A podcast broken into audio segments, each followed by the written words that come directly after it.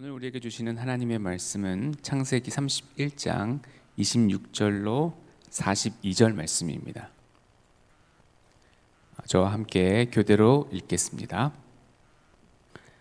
라반이 야곱에게 이르되 네가 나를 속이고 내 딸들을 칼에 사로잡힌 자 같이 끌고 갔으니 어찌 이같이 하였느냐 내가 즐거움과 노래와 북과 수금으로 너를 보냈건 어찌하여 네가 나를 속이고 가만히 도망하고 내게 알리지 아니하였으며 내가 내 손자들과 딸들에게 입맞추지 못하게 하였으니 이 행위가 참으로 어리석도다.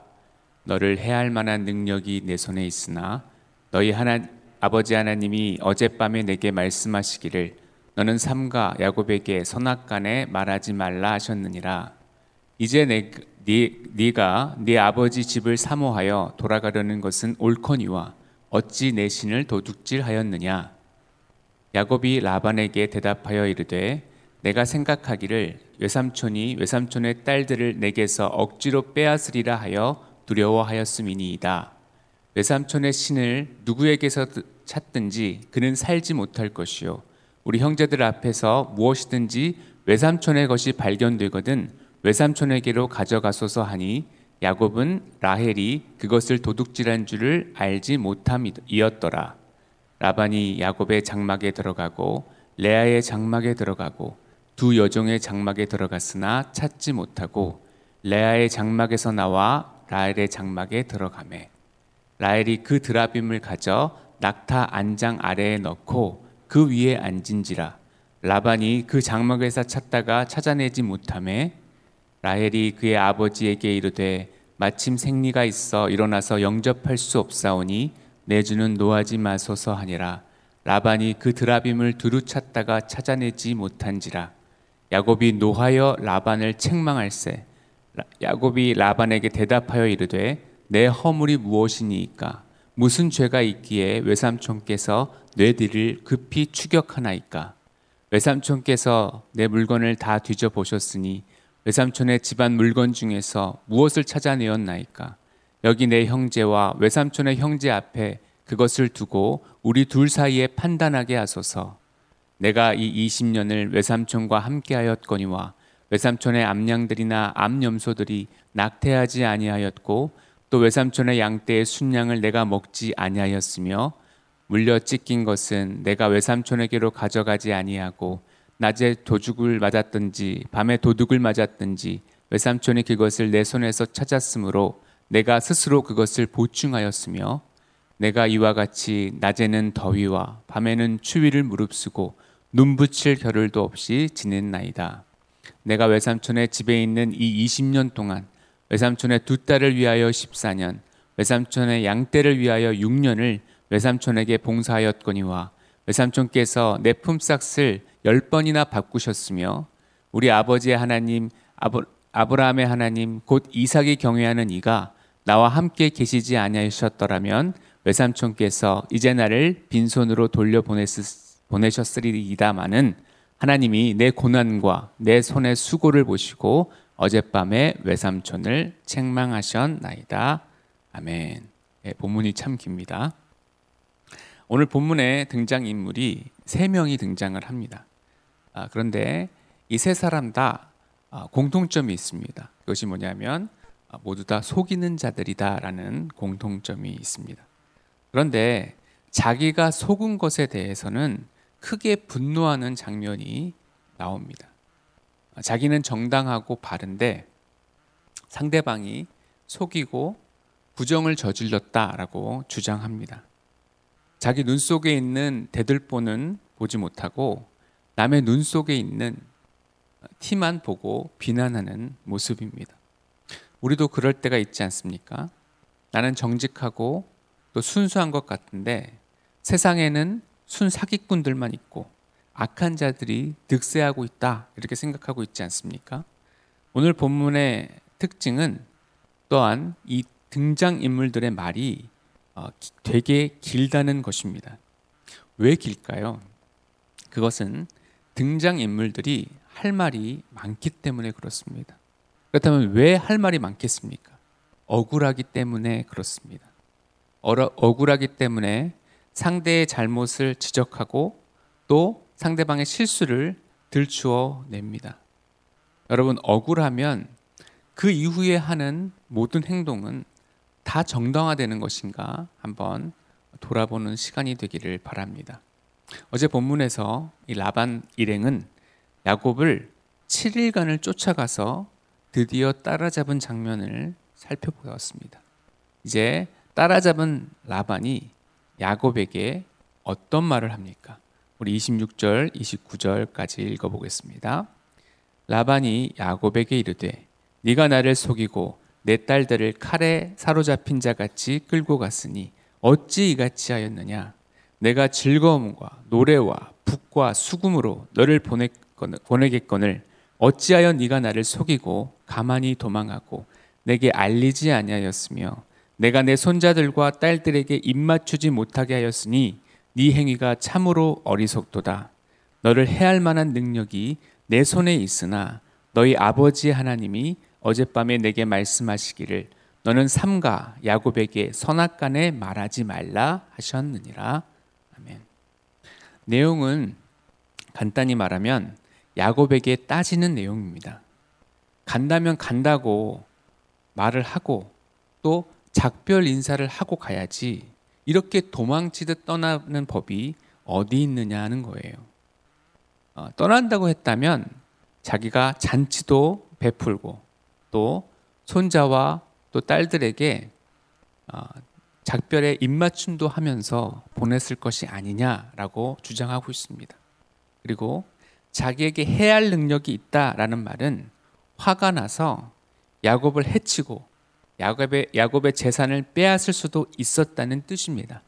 그런데 하나님께서 나타나셔서 자기에게 선악간에 말하지 말라고 하셨기 때문에 이쯤 해둔다라는 것입니다.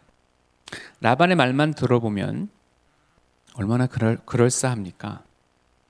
여러분, 우리가 말만 듣거나 또 어떤 사람의 글만 보고 그 사람의 인격도 그렇겠거니라고 생각하면 안 됩니다. 말은 그럴싸해도 삶은 그렇지 않은 경우가 상당히 많기 때문에 그렇습니다. 라반의 말만 보세요. 얼마나 딸과 손자를 아끼는 다정한 장인과 외할아버지의 모습입니까? 그런 근데 그런 사람이 죽일 듯이 사람들을 모아서 무장을 하고 자기 형제들을 이끌고 7일을 야곱을 해하려는 속셈으로 쫓아왔냐라는 것입니다. 자기도 인정하고 있지 않습니까? 야곱을 해할 능력이 있다고요. 우리도 말이나 글 또는 분위기만 보고 나이브하게 받아들이고 어, 있지는 않은지 정말 그러한지 우리가 분별할 줄 알아야 합니다. 인간의 말과 글 또는 분위기에 선동되지 않도록 이를 분별할 수 있는 지혜를 하나님께서 주시기를 바랍니다. 하나님께서 손대지 말라고 하시니까 손은 못 대겠는데 그렇다고 라반이 포기할 사람이 아니죠. 자기만의 비장의 카드가 있었습니다. 그게 뭐죠? 우리 30절 읽어보겠습니다. 이제 네가 네 아버지 집을 사모하여 돌아가려는 것은 옳거니와 어찌 내 신을 도둑질하였느냐? 라반은 자기 신이 있는 사람입니다. 하나님이 라반에게 나타났다고 해서 라반을 믿는 신자로 봐서는 안 됩니다. 아브람 때에 애구방 바로에게도 나타나셨고 이삭 때에는 아비멜렉에게도 나타나신 걸 보면 하나님의 사람을 보호하시기 위해서 불신자들에게도 나타나심을 알 수 있습니다. 라반은 자기의 가호신 드라빔을 야곱이 훔쳐갔다고 주장하고 있습니다. 만약에 이것이 정말 사실로 판명이 된다면 야곱은 빼도 박도 못하고 다시 끌려가서 어떤 봉변을 당할지 모릅니다. 그러자 야곱은 자기가 안 훔쳤기 때문에 자기가 두려워서 말도 못하고 나오게 되었다고 말하면서 자기의 결백을 주장합니다. 32절 상반절까지만 보겠습니다. 외삼촌의 신을 누구에게서 찾든지 그는 살지 못할 것이요 우리 형제들 앞에서 무엇이든지 외삼촌의 것이 발견되거든 외삼촌에게로 가져가소서 하니 라반은 야곱의 허락을 얻어서 그야말로 샅샅이 뒤집니다.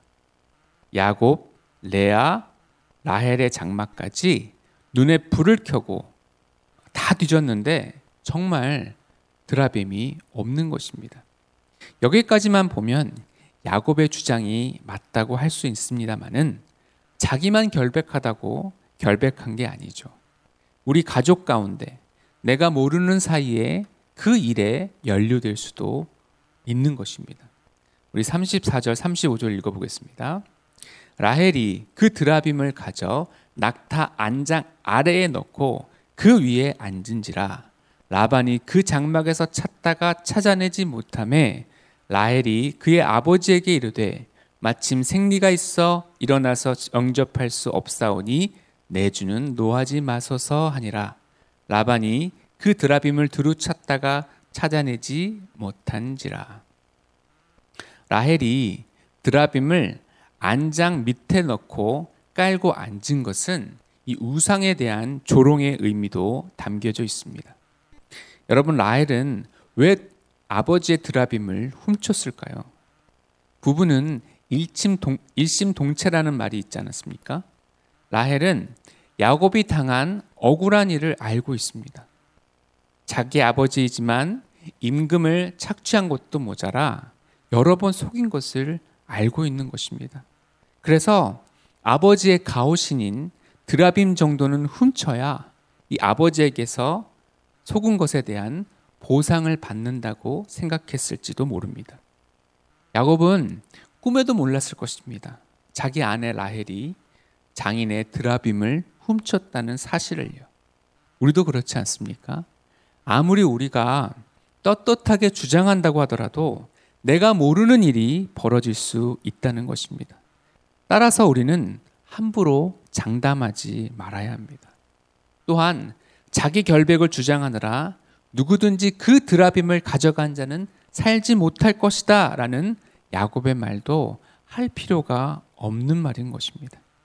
그러므로 함부로 나의 결백을 주장하거나 그것을 강화하기 위해서 필요 없는 맹세를 해서는 안 되는 것입니다. 예수님께서 산상수훈에서도 말씀하시지 않습니까? 도무지 맹세하지 말라고 하시면서 오직 너희 말은 옳다 옳다 아니라 아니라 하라 이에서 지나는 것은 악으로부터 나느니라 맞으면 맞다 아니면 아니다 그걸로 족하지 내 말이 절대 진리인 양 떠들지 말라는 것입니다. 라반이 샅샅이 뒤졌지만 드라빔을 찾지 못하니까 이제는 반전이 일어납니다. 무고죄를 저지른 삼촌 라반에 대해서 절규하듯 36절부터 42절까지 한숨의 이야기를 합니다. 이 중에서 끝부분인 우리 41절, 42절을 함께 읽겠습니다. 내가 외삼촌의 집에 있는 이 20년 동안 외삼촌의 두 딸을 위하여 14년, 외삼촌의 양떼를 위하여 6년을 외삼촌에게 봉사하였거니와 외삼촌께서 내 품삯을 열 번이나 바꾸셨으며 우리 아버지의 하나님 아브라함의 하나님 곧 이삭이 경외하는 이가 나와 함께 계시지 아니하셨더라면 외삼촌께서 이제 나를 빈손으로 돌려보내셨으리라 이다마는 하나님이 내 고난과 내 손의 수고를 보시고 어젯밤에 외삼촌을 책망하셨나이다. 아멘. 이렇게 야곱이 쏟아내듯 흥분해서 큰 소리로 말한다고 해서 다 진리가 아닌 것입니다.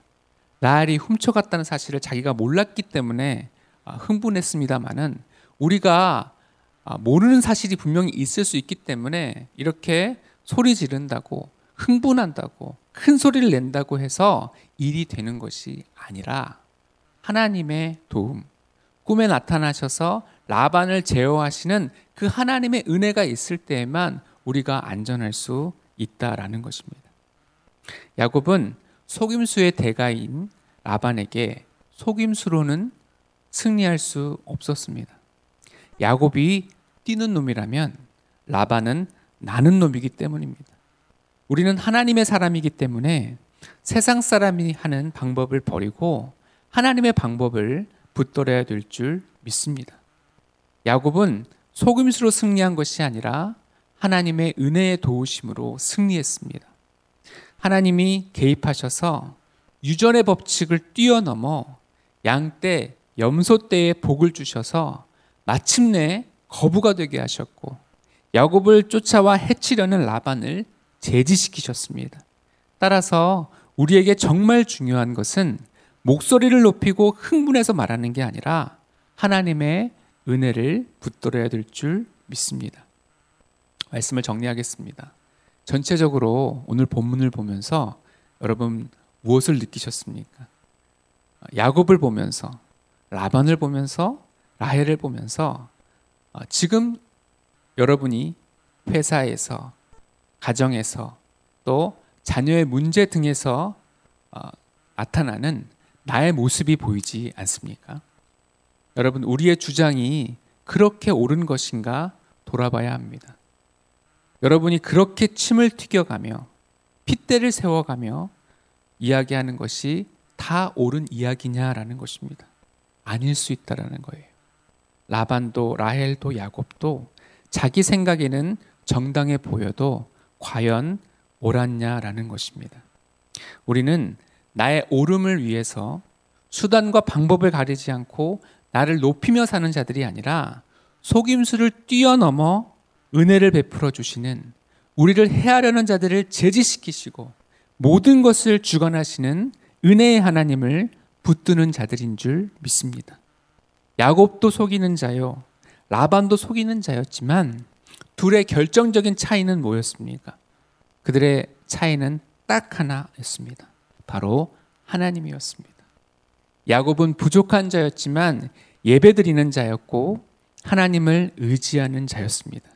그런데 시간이 지나니까 야곱은 변화되지 않습니까? 하나님께서 그런 부족한 사람을 다듬으시고 또 변화시켜 가잖아요. 그런데 하나님과 관계 없는 사람은 변화도 없고 그러다가 사라지는 것입니다. 사랑하는 성도 여러분, 예배자가 되시기 바랍니다. 삶 속에서 하나님을 나의 주인으로 받아들이시기를 바랍니다. 우리는 세상 방법 의지하는 자들이 아닙니다. 세상적 방법은 세상 사람들이 더 고수입니다. 세상의 방법으로 가면 우리는 다 지는 것입니다. 우리는 세상의 방법이 아닌 하나님의 방법을 붙들고 나아가야 하는 것입니다. 그러기 위해서는 나를 부인해야 합니다. 내가 잘났다는 내 선택은 늘 옳다고 생각하는 나의 못된 자아가 십자가에 못 박히고 나를 위해서 죽으신 예수 그리스도께서 다시 사시는 삶을 살기를 바랍니다. 그럴 때 속고 속이는 세상에서 하나님의 은혜로 승리하는 저와 여러분이 될 줄 믿습니다. 기도하겠습니다. 사랑의 하나님, 오늘 라반과 야곱과 또 라헬의 모습을 보면서 우리의 모습을 함께 해 함께 보게 해 주시니 감사를 드립니다. 하나님 없는 자들과 같이 세상적인 방법으로 살았던 삶에서 벗어나 우직하게 하나님의 방법을 붙들며 나아가기를 원합니다. 여전히 세상을 사랑하고 세상을 따라가고 싶은 나의 자아가 십자가에서 죽게 하시고 나를 사랑하사 십자가에서 나를 위해 죽으신 예수 그리스도를 위해 천국의 가치를 따라 살아가는 우리들이 되게 하여 주옵소서. 속고 속이는 세상에서 하나님의 은혜로 승리하는 주의 귀한 자녀들이 되게 하여 주옵소서. 감사드리며 예수님의 이름으로 기도드립니다.